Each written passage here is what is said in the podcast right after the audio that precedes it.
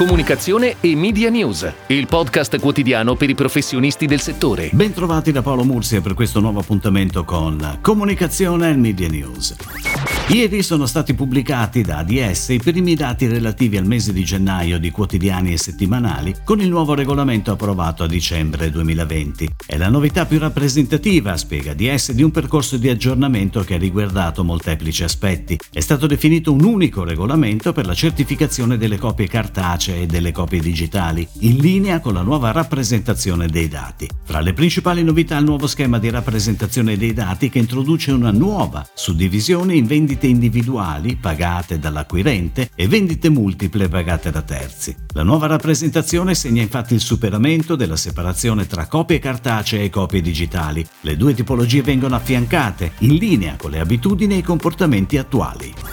Ed ora le breaking news in arrivo dalle agenzie a cura della redazione di Touchpoint Today. Il brand Beko utilizza per la prima volta la tecnologia HAL per il suo nuovo film Connections. Quest'anno Beko si concentrerà sulla forte volontà di responsabilizzare le generazioni future a vivere una vita più sana e più consapevole, che è possibile solo vivendo in modo più sostenibile e lavorando ogni giorno per un pianeta più sano. Con tecnologie più sostenibili per l'ambiente, Beko si impegna a ridurre le emissioni di carbonio un passo alla volta. Per veicolare questo messaggio, Beko si è affidata per la creazione e la produzione dello spot di 60 secondi a Seiyan Lee, una società di sviluppo e produzione artistica. Il video impiega l'intelligenza artificiale per creare una sensazione di connessione. Non solo rappresenta un salto stilistico per Beko, ma è anche uno dei primi progetti di marketing dell'azienda che non presenta, volutamente, alcun prodotto.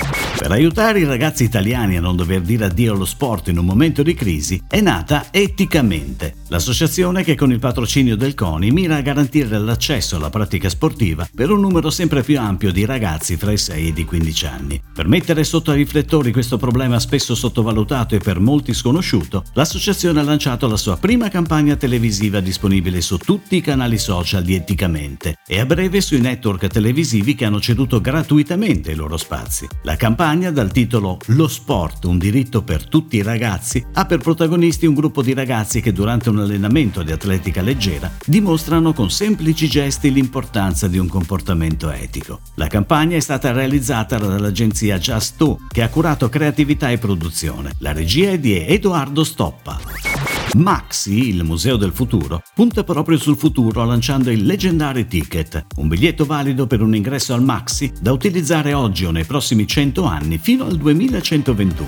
Un gesto simbolico di vicinanza e sostegno all'arte contemporanea e agli artisti attraverso un'idea creativa di crowdfunding, ma anche il pensiero allegro, leggero e piacevole di un desiderio che non appena possibile si realizzerà. La campagna, ideata da Superhumans, si ispira alla leggenda legata a uno dei simboli per eccellenza della città eterna, la Fontana di Trevi. Così come il lancio di una monetina nelle acque della fontana promette ai turisti che torneranno prima o poi a visitare Roma e le sue meraviglie, il Leggendary Ticket è un appuntamento certo con la creatività, con le visioni degli artisti, con tutte quelle mostre e opere incredibili che nasceranno da qui ai prossimi cento anni. L'iniziativa è stata lanciata da una campagna social e da una campagna display.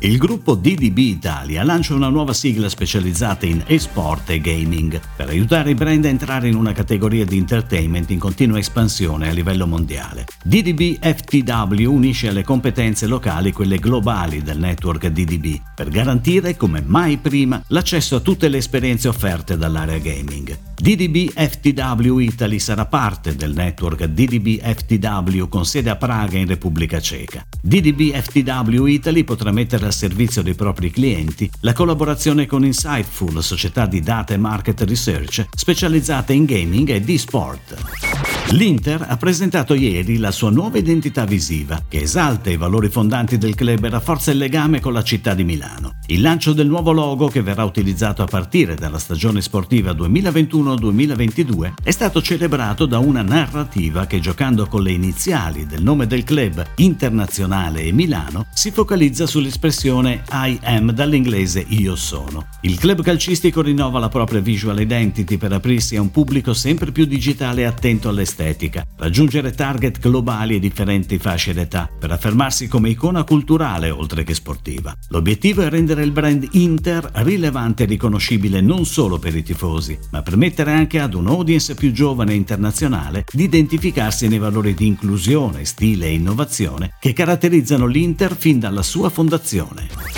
È tutto, grazie. Comunicazione e Media News torna domani, anche su iTunes e Spotify. Comunicazione e Media News, il podcast quotidiano per i professionisti del settore.